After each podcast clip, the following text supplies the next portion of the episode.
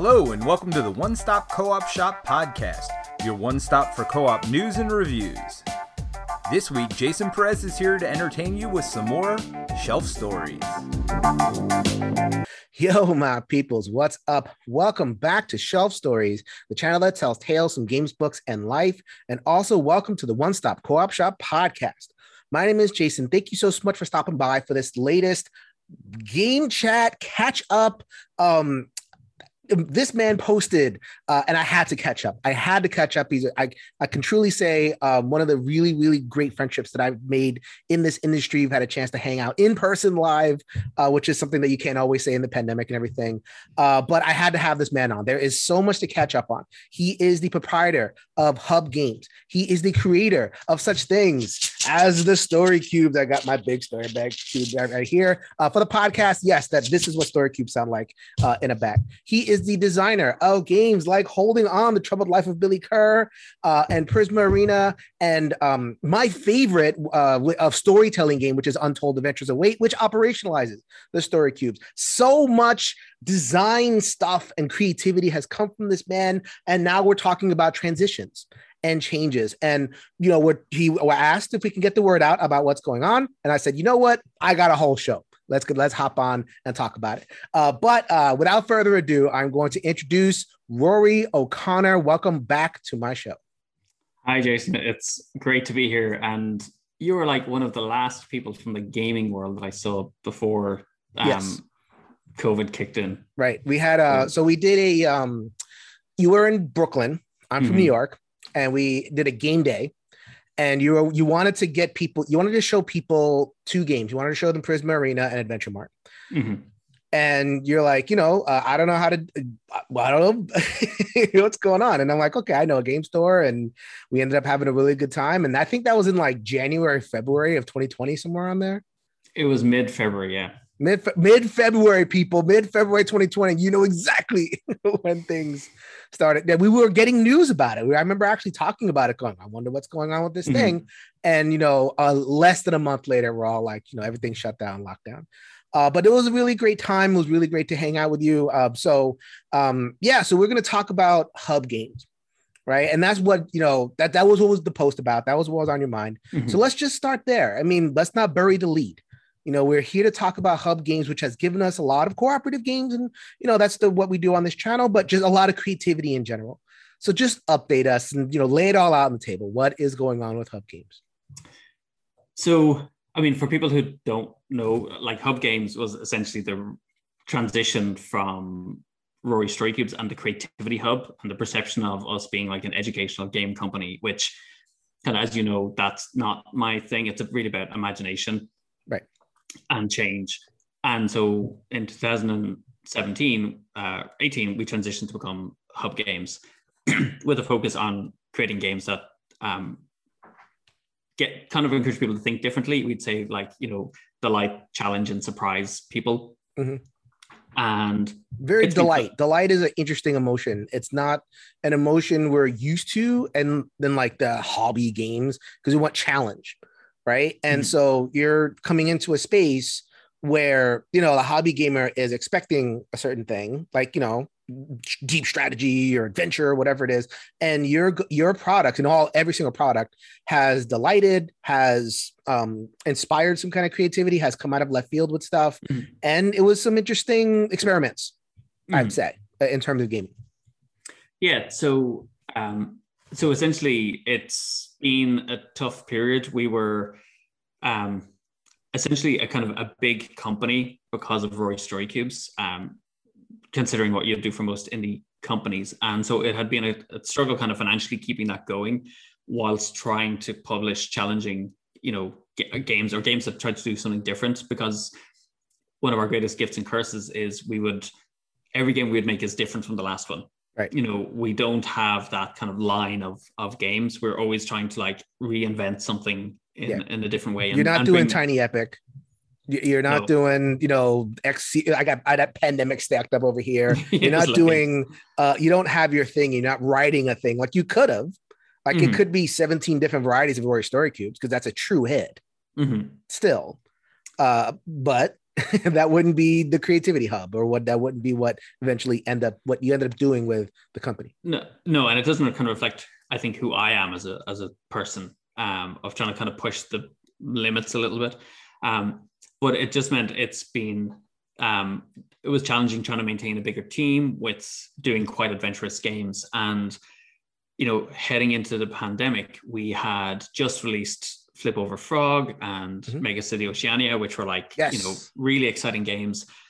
Completely lost out on the cons for that. And then we had Adventure Mart and Prisma Arena, both visually stunning games. Um, and we don't have a huge following um, because our games kind of go out to like a wider audience. So it's not like they're, we don't have a huge subscriber base and so going into the pandemic was really tough um, without conventions. Um, we tried reaching out to retailers to organize events for them so they could learn. But again, everyone was just like, you know, there's so much going on, and it was right. being it was quite stressful. Um, we tried a few different strategies, and nothing kind of got us out of the kind of nosedive that we were heading into. Um, mm-hmm. And Completely it was always by, not by your doing it all you know uh, one of the things i wanted to have you on for is this is a pandemic story. Like this mm-hmm. is a mm-hmm. covid story. There's nothing wrong with hub games. Hub games you know they have their hits and they have the misses like any any other company but you know trying. And i always talk about that. I always talk about like you know do something different you know go out of the box. And you know i talk about this in culture. I talk in terms of you know these different representational things but like you know creativity should be rewarded. And what the pandemic did was you know, kind of cut off certain avenues mm-hmm. and encourage certain behavior. Like, you know, if you were doing a very light social game you could that you could do on Zoom, more power to you. If you mm-hmm. were doing something with heavy solo or you know, something that you could do in a bubble, like with two people, more power to you. Mm-hmm. Rory was doing stuff for like families. Rory was remixing like like certain genres and everything, or trying to, and then the pandemic just, I don't know, it's almost like this was thing was designed to cut off the kind of creativity we're looking for. Well, I mean, it's interesting because I think as a creative person, the kind of rule is I find like I should be fairly good at solving problems as they come up, you know, and finding creative solutions. And we did try different things and they didn't work, but there is that bit of like, hmm, I should, you know, uh, I couldn't quite this is a puzzle. my creativity. the yeah. pandemic was a puzzle. yes, and well, what, you know, uh, you, the the different things were like the reaching out to the retailers and different things like that.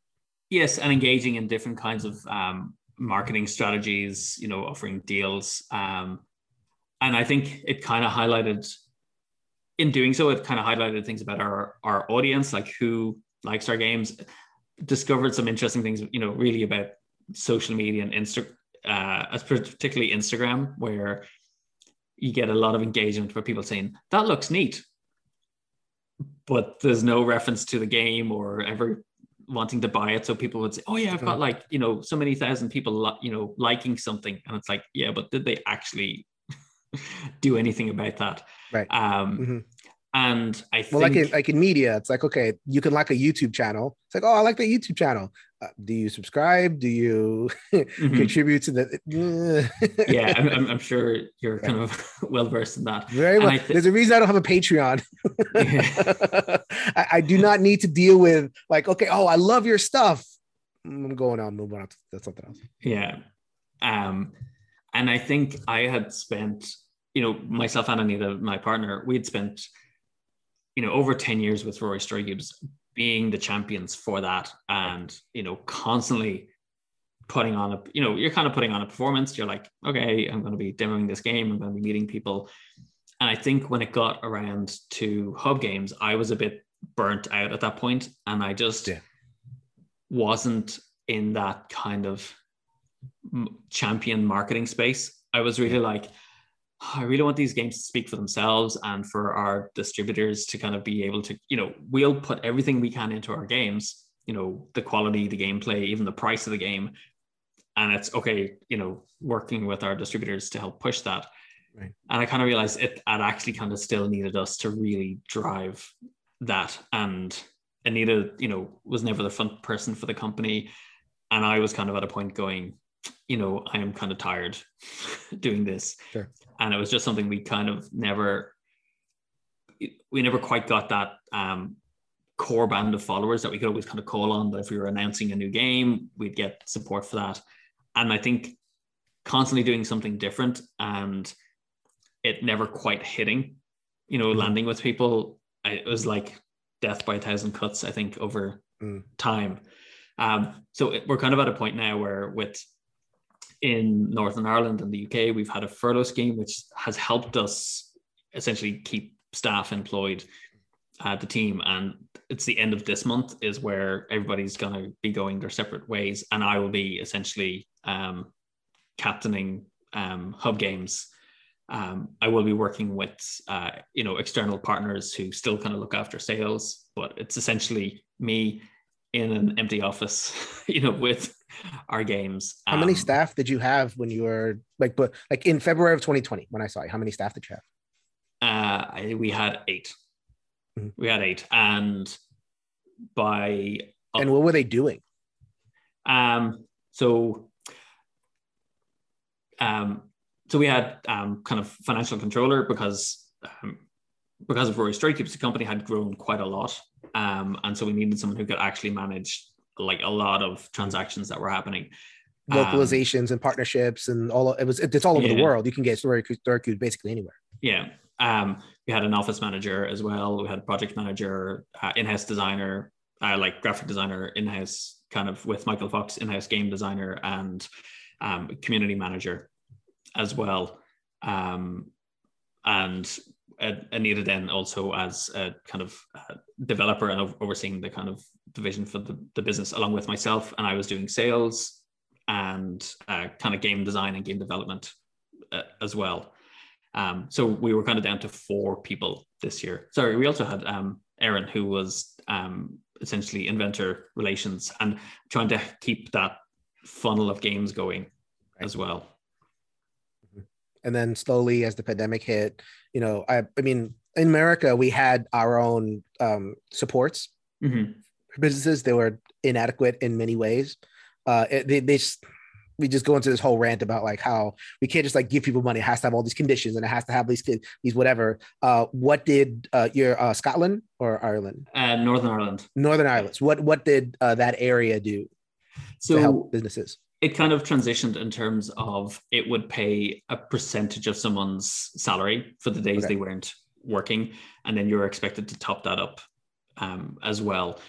But the idea is that you know they weren't meant to be working, and if they checked, if they saw email communication or anything happening on those days, you know they checked. Could, no, they haven't yet, but that was always the the fear, kind of okay. the threat. Yeah, right. And it, and it was massively abused by people. Where I've heard people were working and they discovered that their employer was claiming furlough, which is the term for that person. So I can see why the government would want to check on certain things.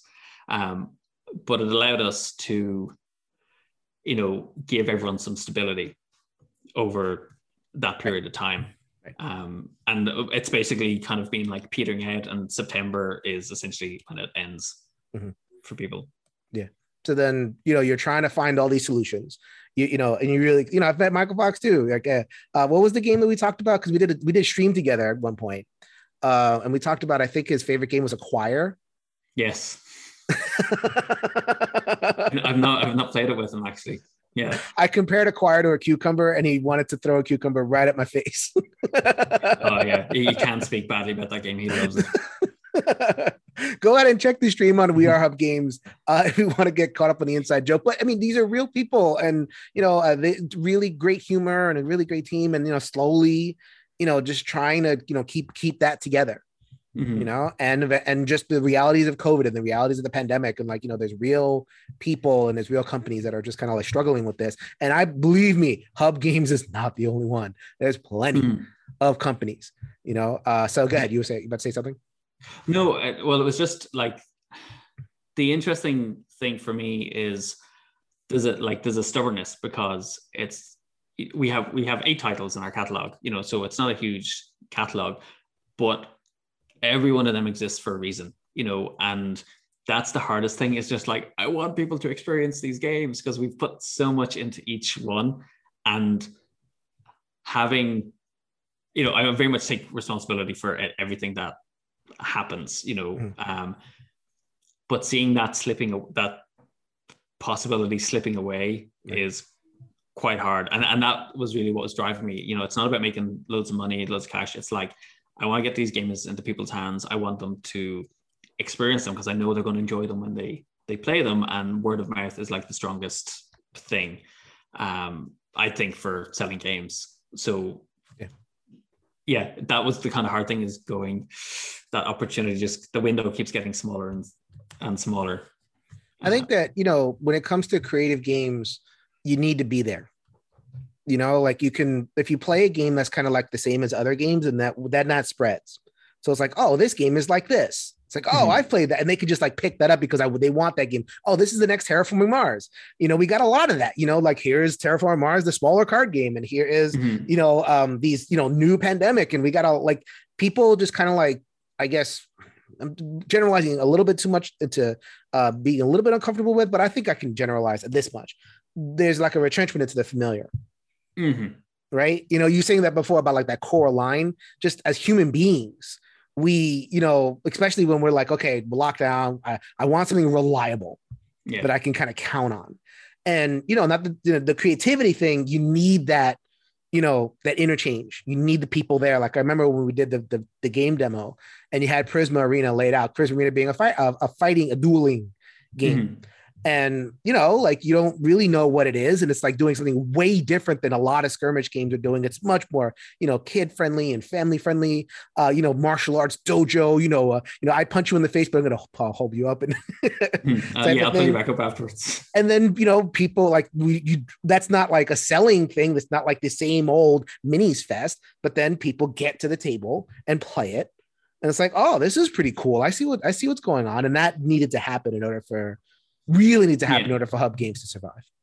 Yes, I think. I mean, it's interesting. And you probably had this conversation a lot, but you know, talking to distributors, you know, they would talk about how, just how busy they are and how well they were doing over COVID. You know, this was before the supply issues kind of started to kick in for them, and a lot of it was, I think, that people kind of going back to the familiar games because that's what was selling. Like Jigsaw's sold massively. A yeah, lot of right. classic board games sold. Mm-hmm. Um, and that was the challenge for us was like it was just the worst time to have different games you know? The fact that cons are happening again like my our colleague uh, rich gain is at gen con at the moment managing our booth. Um, and we've got loads of people playing combo clash you know because it's just such a fun game really easy mm-hmm. to introduce to people. Um, so i'm kind of really looking forward it's like i'm really glad cons are back I don't know how late it is for us, you know, as a as a company. Right. Um, but the games will be there. We'll be there, and uh, again, the fun thing is going to be introducing the games to mm-hmm. people. So then there was a there's a stock issue, right? And you have a bunch of stuff. mm-hmm. So I think that was another part of your post where it's like, okay, we have stuff, people, mm-hmm. and so like to walk us through the logistics of what you're trying to accomplish with the stuff that you have. Well, so um, yeah, we're we're well stocked, particularly in North America, for English language editions of the games. You know, we do have localization uh, partners as well. So the idea is like we know a lot of retailers are heading into Christmas, and um, a lot of the games that they would have been their normal bestsellers um, aren't going to be on the shelf. You know, and right. that's kind of what we're we're hearing. So they're kind of going, "Oh my god, what am I going to fill it with?" And again, that's kind of part of the conversation we're trying to have is say, well, look, you know, we do have stock in in North America of our games, you know, enough to get people through Christmas. Um, and like you said, they're all work really well as family games. Um, they have hidden depth to them as well, so they become keepers for people. Um, so we're trying to really encourage people to, you know, either make sure they've stock or take a look at the games again if they haven't mm-hmm. done that, you know, and we're always happy to um, demo on Tabletopia if people want to kind of learn about the games because that's one of the things we found during lockdown. And one of the successful things we ran was a kind of like a roadshow where we um, virtually visited game stores and demoed games to their staff. Um, and so they loved that kind of firsthand experience. And you know like when talking to you you get to drop these little insights about the game which mm-hmm. as someone selling it then makes it a lot easier to sell that game because now there's a connection. And so I'm really big on helping stores to create like an emotional connection to our stuff um, through their interactions with hub games. Um, so yeah, we're kind of encouraging people to talk to their if any retailers are watching, you know, if there's gamers watching it and they're thinking about what to buy for Christmas, ask your store about do they have our games in stock. Um, if it's a retailer, is to talk to their um, mm-hmm. distributor uh, because one of the things we did over um, kind of lockdown was actually branch out and work and start working with more distributors in North America as well to make it easier for people to get access to our games. Mm-hmm. Um, so we're encouraging retailers to also reach out and, you know, so for something like Untold, it's like a no-brainer. If you carry story cubes, you right. should absolutely have Untold sitting on the shelf beside them because right. story cubes just become expansions for mm-hmm. Untold as, and as a I, storytelling game and when he when he said that, I'm like, you know, because you were asking, he's like, okay, can you spread the word a little bit? Okay, uh, let me spread the word here. Untold Adventures Await is the best story game, and I've been I've played basically every story game. I, they're like they're uh, I just I love them. I, every time I, I, see a new one, I always come back to uh, Untold Adventures Await. Uh, I use it in therapy. That's why I don't have it with me. It's in my mm-hmm. therapy office. I forgot to bring it, but it was absolutely there. It will be my collection forever. It has my story cubes that I got operationalized in it. Uh, please consider if you want a story uh, adventure. I'm just getting my daughter into it. She's six years old, so like she can't quite you know, like to do the writing because there's a lot of writing in it, but like, you know, I just, we could do it together. Mm-hmm. Absolutely. A hundred, a hundred percent recommend it. You reminded me about Mega City. I, I don't own it, but it's a very, very good game. That dexterity style, you know, shooting, what is it? The, the ship or something like that. Um, no, so it's um, you're basically building a future futuristic yeah. floating mega city, and the dexterity comes in actually constructing the building and then having to float it across the table. So sliding okay, yeah, your yeah. construction across the table and kind of anchoring it with the rest of the growing city. Um, so the kind of cool thing about that is just the table. I don't think any other game has the same table presence as that. And mm-hmm. there's no other game I know where people watching it at conventions clap. It catches the eyes. It catches the eyes. no, yeah, but the, but they actually clap. So mm-hmm. there's this moment where a breath is held as they try to deliver the you know the building across the, the water um, and then there's just this gentle well played well played there's a few of those that. i mean I, I, find that dexterity in general like flicking yeah. like uh the re- the, re- the renegade game flip uh, flip ships uh, was yes. like that because I demoed that. So it's like, okay, people are like, and once people get, it's like a Space Invaders type thing. So like, yeah. once you defeat the final alien, it's like, yeah, you it's know, a tough like, game. Yeah, it's a really, it's a really no. I I, I demoed that thing all week and I still stink at it. but Mega City is uh, is absolutely one of those games that just draws the eyes, and I love dexterity for children. I really do. Uh, mm-hmm. And I've talked a lot about this. I've talked about in terms of treatment. You know, like I use dexterity in ADHD treatment. If you want to get your kid to like kind of calm down and focus, it's not a bad way mm-hmm. to teach them to calm down and focus. Uh, mm. and you know, because we've talked uh, in our previous episode, we were always very much. Uh, I, I don't know if you have classical training in psychology, but you're very, very attuned uh, in terms of you know human health and human healing. You could see that in every single one of the games. I really, really, you know, I, you know, I, am I a show for this? Why not? Sure, why not? I'll be a show for Rory's uh, for Rory uh, and Hub Games. Buy his stuff, people. you know, help this man out through uh, you know the, the, the the waters of COVID and all that kind of thing. Help everybody out. Help the local people out. Absolutely. Mm-hmm. But uh, this is my chance to focus on this. I really do believe in what Rory's doing. It, it's funny as an Irish person. It's like myself and Michael would joke when we're at conventions, like it's quite hard for us to kind of go, "Hey, look at us, we're awesome! Yeah. Look at our games, we're awesome." you know, and I'm going, God, that's right. really come back to bite us during COVID. what do they really uh, think? does this is just a kind of a side thing, but I think it's really interesting in talking about dexterity games, um, because quite often, like if you look at reviews of dexterity games, the the comment is usually it's a good game.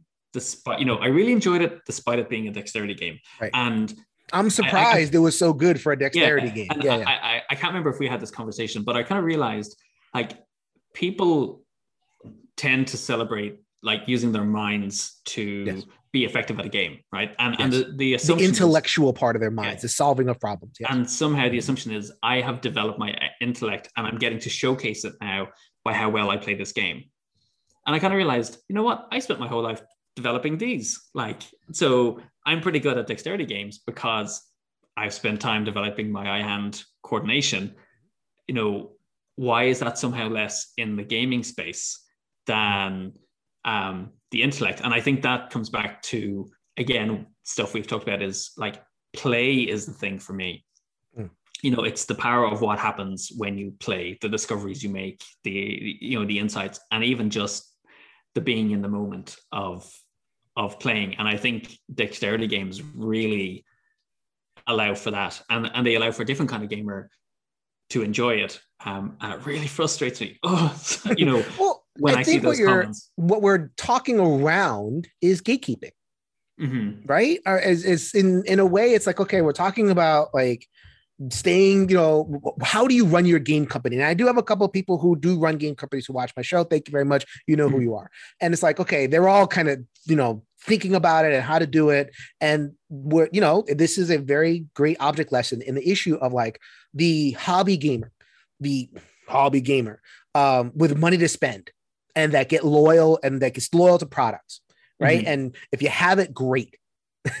And it tends to be uh, folks that want that intellectual challenge who um they they don't speak well of luck quote unquote in game this game is too lucky mm-hmm. or whatever it is.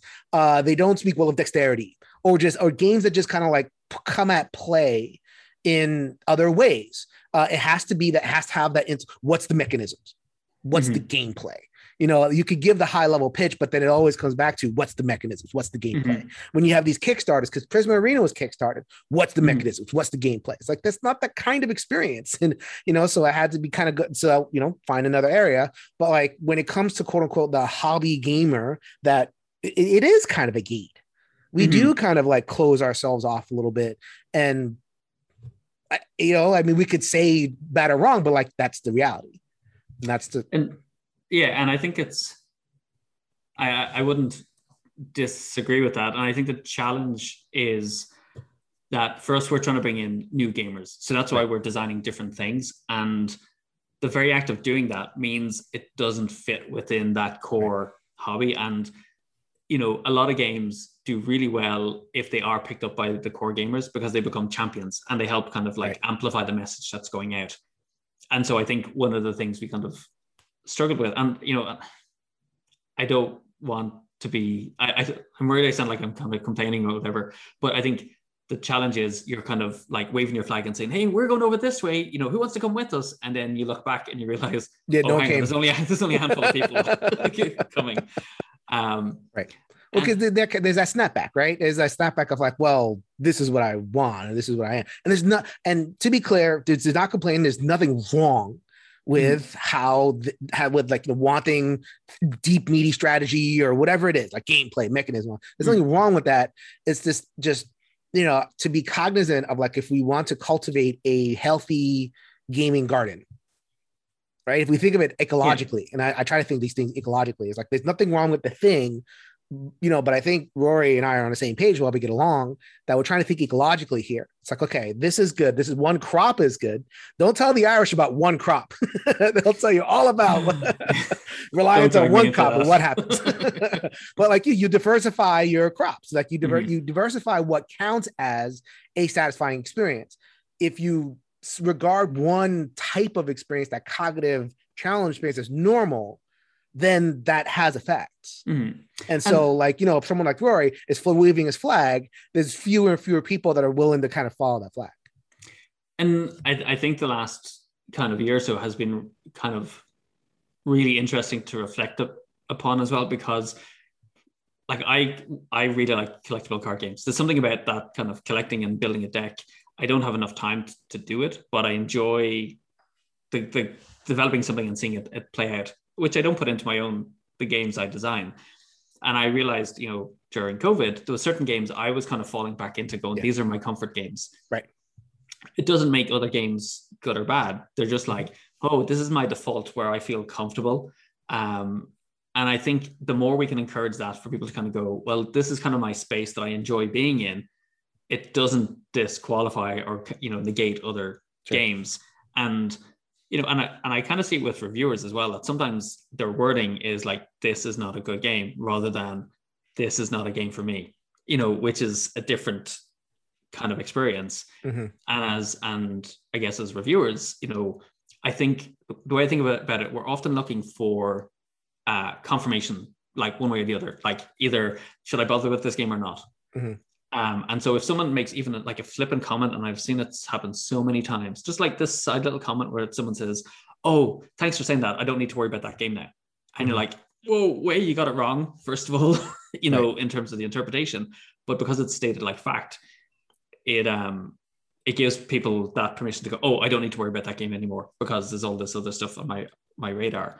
And I think the more we can kind of encourage people to say, you know, maybe this is not for me, but this is who I would think it's it's for, or to be mindful that mm-hmm. yeah, there's other people playing games who enjoy things uh, like different experiences, um, and sometimes because just coming back to uh, an earlier point about kind of randomness in games. Sure. This is what I'm kind of really interested in because we incorporated it into holding on because the nature of the subject matter of someone dying, it's like you can't you can't like plan for how and when the person's going to die. Like there has to be an element of uncertainty in that. And I've been uh, reading a book um, called The Arrival, which is a graphic novel mm.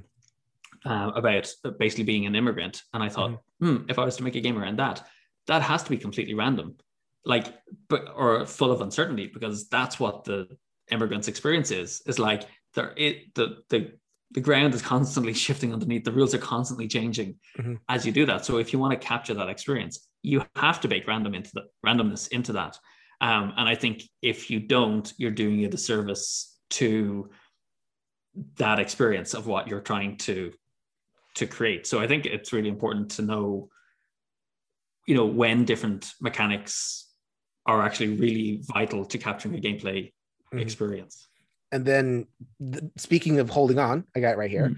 Uh, that was the thing that held, and I, will be, I am, you know, totally uh, transparent. Held me back to mm.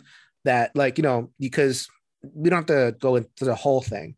Word replacement game. You're trying to keep a person alive by doing actions, and then you're eventually you're kind of you well you can probably explain it better than i can. Mm-hmm. let's let's let's talk about that. Sure. Like because we're talking about the randomness and the the expectations of gamers and all that kind of thing. So let's talk let's talk about that. Yeah and and i, I think it'd be interesting because it, it will hopefully also convey some of our thinking like what we're trying to achieve sure, sure. as well. So in, in holding on you are it's a cooperative game um your nurse is caring for a patient who's been rushed in to the hospital and you've been told he's got he's had a heart attack on a flight from um, Australia to London. He's given days to live. Just look after him, please. So it's essentially it's kind of like a worker allocation game. Uh, it's cooperative.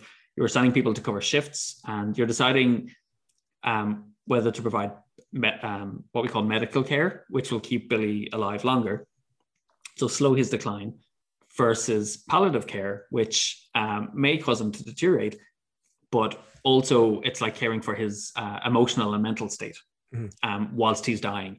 And in doing so, he begins to share um, kind of memories and experiences with you of his life. and the point of the game is you get drawn into his story, of um, essentially his past and three regrets that are keeping him holding on. Um, and we designed the game because we wanted to show a game can pack an emotional punch there is a randomness because you have a deck of um, kind of patient cards that are three are revealed for each day, and you have to assign people to deal with them. The cards themselves are are kind of balanced, you know, in terms of how this kind of stats are spread out acro- across them. Um, but um, it like it, it's challenging because you can kind of be blindsided by an event that that comes up, um, and you can get you can kind of get an unlucky streak with it. If you get if you get hit early with maybe negative cards you know he drops quite quickly or more likely you don't get to talk to billy um, which is a crucial part of the, the game. Talk to billy quote unquote being memory memory cards i think? Yeah so gaining um, so when you provide palliative care you gain partial memories which are kind of blurred pictures of billy's life. You'll see him at different ages um, and they all excuse me they all um, form a a 30 card tableau um, to, to, kind of tell the story of his life. But the first ones you get are blurred.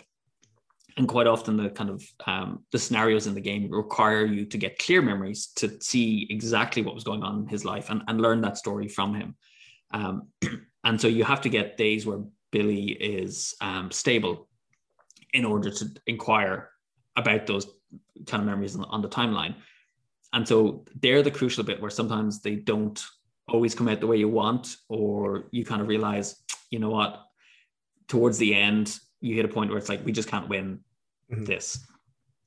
And at the time, we really tried to figure out, you know, I'm very much about not ha- having players get frustrated in a game. That is always something they could do.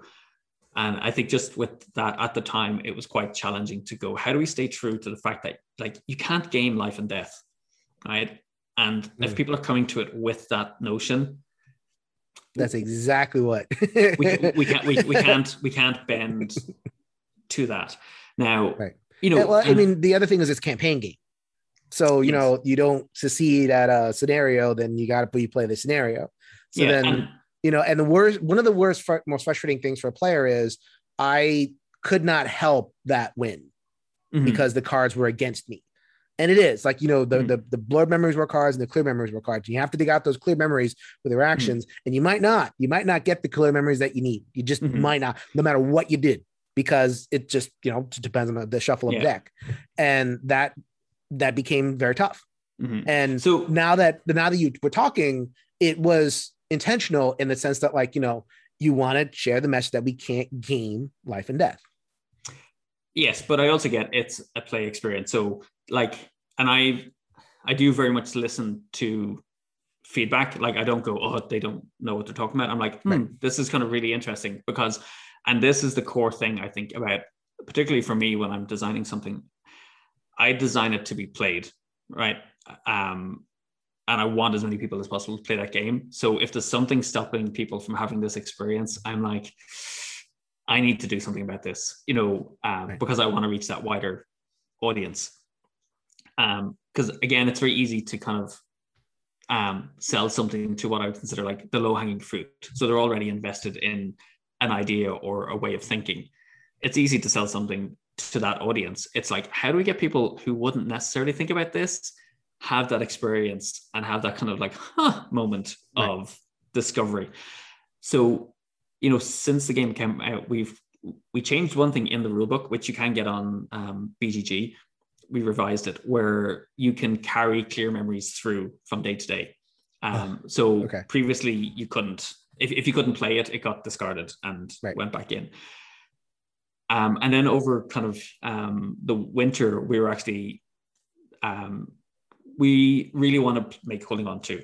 Like I have the hmm. story kind of uh, mapped out, but it's like I'm concerned because, you know, holding on didn't go down quite as well as I had hoped because of those mm-hmm. reviews criticizing that. So I'm like, hmm, do I want to invest this time in doing you know, a two. But something, one of the things we learned, um, and we were experimenting with holding on the uh, life of Billy Kerr, was um, between games to be able to hold on to a clear memory. Um, so each time you, if you lose, you get to hold a clear memory going into the next one. So you kind of know what it is you need to hold on to, and it basically speeds up the next game. You know, so for each successive loss in that scenario, you get to keep an extra clear memory going into the next one. So you're kind of still expected to repeat it.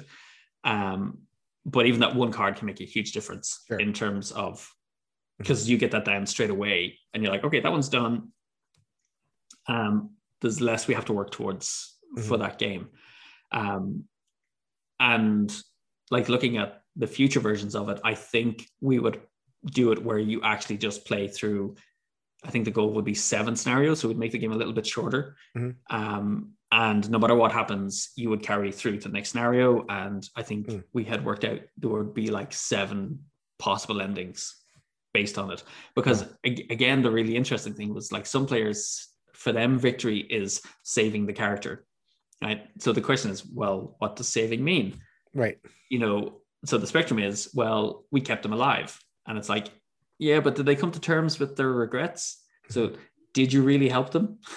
you know, versus then if they die and come to terms with their, but they had the chance to come to terms with their regrets before they pass away, Mhm. is that winning as well? You know, and I think that's something we would try and incorporate into a, f- a future one. Um, but yeah, it's almost like I kind of want to go back and I'm always kind of going, how can we kind of like improve on Right. what was there? Because we have learned things from it.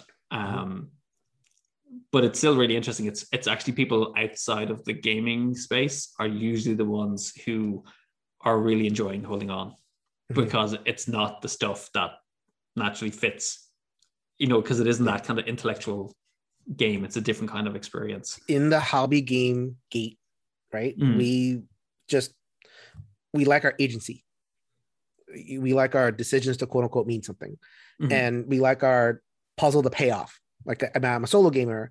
I talk about puzzle to pay off, and like you know, the higher that is, the more successful and the more beloved. Like the the you know, Mage Knight Spirit Island, the two biggest solo game gaming solo games right now. We always voted number one. Mhm. The puzzle to payoff ratio is super high.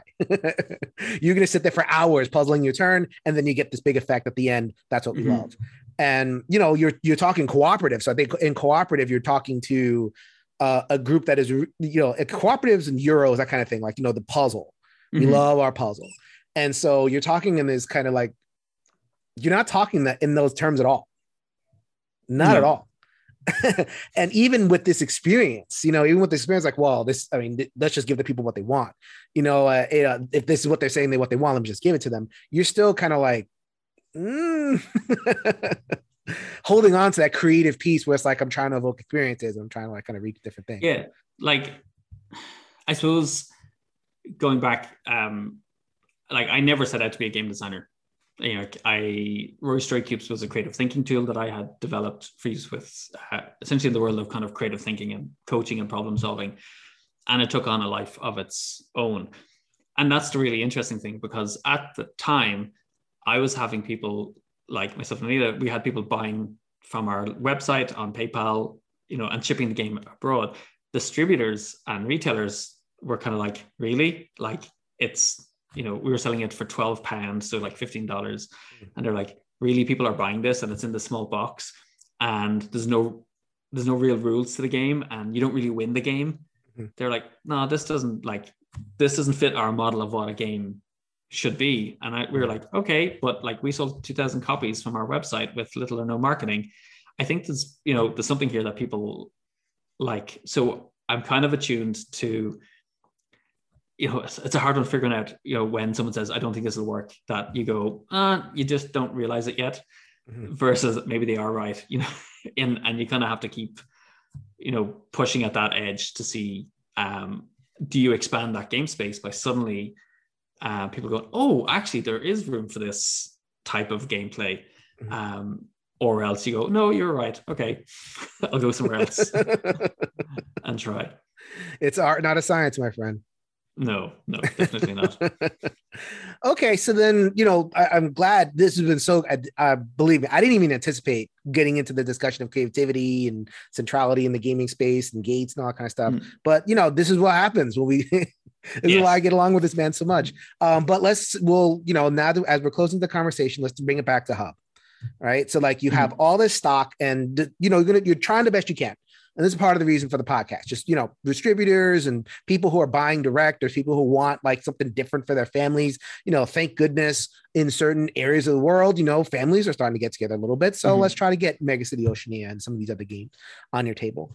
Um, so that's uh, definitely one part of the conversation. Um, and then with Hub in particular, it's just you at this point, but is Mhm. there a, like we were talking before the call, there's a big unknown there. So, I mean, is what's, I mean, how are you mentally painting that unknown field at this point? What could be the future? What are you looking at? Um, so kind of for me, it's there's a couple of options. One is I actually just stepped back from gaming completely. Um, Hmm. You've probably seen on my social media, I've been kind of kayaking. I've always Yes. enjoyed walking. Make me jealous. Yeah, so you know, I'm in suburban Connecticut. I don't have any of that stuff near here. um, it, that's been a big uphill climb for me, getting over like a fear of drowning. Mm. Um, you know, to get to that. So that was kind of a real celebration for me to do that. Um, and apparently, I have a you know people think I'm having a midlife uh, crisis because I've also been learning skateboarding, but it's so I can actually hang out with my daughters more because they're kind of enjoying that. Um, so I either kind of just take sabbatical, do nothing in that in that game space for a while, um, because I think we were talking before I came on. I really enjoy play is the thing for me, and using play as a way to get people to think differently is my thing. It's not just entertainment. Like mm. there has to be more than entertainment to what I'm doing. So one question is like, mm, do I stay in the board game space? Like, is that the best use for th- th- those skills? I mean, I love it and I love the people that I've met in it. So that's quite hard. Um, I could also, so one would be to just move away from it. The other would be to uh, kind of develop, like, I guess, solo projects and maybe work with um, either through Hub Games. I can't even bring myself to say it, like run a Kickstarter, but basically figure out a way to self publish a game. Right. Um, or it, it would be basically to pitch Rory O'Connor games to other publishers as well. Um, the, I'm still holding on to like the seed of uh, the phoenix rising. So you know, because um, I describe as Hub Games as being a kind of a plane that was in a nosedive, and you know we are trying to soften the landing. And the question is whether we have managed to get some air again, you know, enough to kind of work at the size that fits the kind of games we're creating because you know we're creating indie games we shouldn't be a big company and i think what i've had to kind of you know realize is you know that was the case and that we did have to reduce the, the team size so it, it may be a case of building that back up over time but it's uh that's that's a hard yeah you can't you know, be married to, to that you yeah. can't be married to that it can't be like the goal is to rebuild the team it, it might be that because because of what we're talking about. Yeah. You know, because of the, you know, Gen Con is happening as we're recording this. Uh, mm-hmm. and it's like some people are happy to be there, but then other people are like, "Oh my god, that I can't do." this, yeah, you know. So there's this big hesitance. So like, in you know, Rory O'Connor's games need to be played on a table. You can't mm-hmm. just hear about it. You can't just hear. You have to play these games at the table in order to really get in there. And that's there's still a fraughtness around that. So like, as long as there is a fraughtness, there's a big shrug when it comes to you know a, a, a, company like Hub Games, and I love the fact that you talked about indie. Like a friend of mine, Travis Hill, also mm-hmm. uh, makes these indie weirdo games that they aren't meant to sell. They're just meant to like be be creative expressions, and I mm-hmm. love that. That's so beautiful. It just you know putting that in the bloodstream, and you know he isn't making money off of it. He's doing his own thing. Like you're trying to make this into a, a mm-hmm. you know something that you can get income from, and that's so tough. Mm-hmm you know? So uh you know just exploring that space and you know so we can't be dedicated to like I, we're going to build this thing back up again. I don't i don't know what's going to happen. That's exciting i guess. Mm. I, I think no matter what happens i'll keep creating playful experiences. You know there are some ideas being kind of kicked around at the moment which if they come to fruition would be quite kind of interesting. But again i'm having to detach myself and say you know go back to kind of being a gamer, I guess, and just enjoying playing games and not necessarily trying to, you know, sell and promote them. But I will be at Essen, you know, and I will okay. be on our booth. Nice. Um, and I'm really looking forward to kind of connecting with people there because that's it's weird. I love um introducing people to games.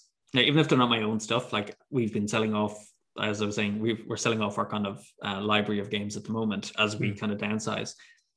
And I love the idea of going like, okay, tell me who you're playing with, like, you know, what's the time scale? You know, what kind of games right, right. you enjoy playing? looking and for. I, yeah, yeah. And then I'm like, ooh, okay, let me go find you the game that you know you enjoy. And I and I love pairing people up with games that I think they'll enjoy. Um, so I love that in person kind of uh, yeah interaction and, and, talking about games with people. Mm-hmm. So uh, so Hub Games still moves on. It's just reaching a different phase, and we don't know mm-hmm. what's what's happening with it. But you know, you're a creative person and you're and i love the fact that like you know you're so dedicated to creating play experiences. You have this great sense of who you are and who knows like that might flower in our space. I hope it does. If it doesn't it's something is going to happen. So I, I, that's really really good news. So like we wanted to end this off on a really like positive note because yeah. something so, we don't know what it looks like but something will happen. Yeah it's a weird thing of like it's creating space for something to uh, like i always say what is what's trying to emerge. So it's not about what I'm trying to make happen, but it's like what is life calling for? And right. we've done that a lot when we find ourselves stuck or pushing up against a brick wall. So this is kind of a case of going, okay, I'm going to just like see what is trying to emerge and pay attention to that. And then it's like try and catch that wave whenever it arrives. Mm-hmm. All right, Rory Connor. uh, you see him at Essen and uh, buy his games and support yes. his and support his uh, the things that he's trying to do. Uh, Rory Connor, welcome. Uh, thank you for coming on to the show. It's been a pleasure, and yeah, I love whenever we get to hang out and talk. It's uh, always recharging. Always interesting. We love we mm. keep it interesting here on Shelf Stories. We don't just do the same old thing on Shelf yeah. Stories either. Oh no, I know. I've I've been following. Oh, thank you so much. I, I you hear you hear uh, I hear you talking about you know the same old thing, and I'm like, yes, not the same old thing. Mm-hmm. If you can change your mind, you can change the world, people. So until next time, later, everybody. Take care. Thanks for joining us again for the One Stop Co op Shop podcast. Check out our YouTube channel at One Stop Co op Shop. Also, join us for games and discussion on our Discord channel. You can support us on Patreon at patreon.com slash one stop or leave us a review on iTunes. Thanks again, and we'll see you next week for another top five list.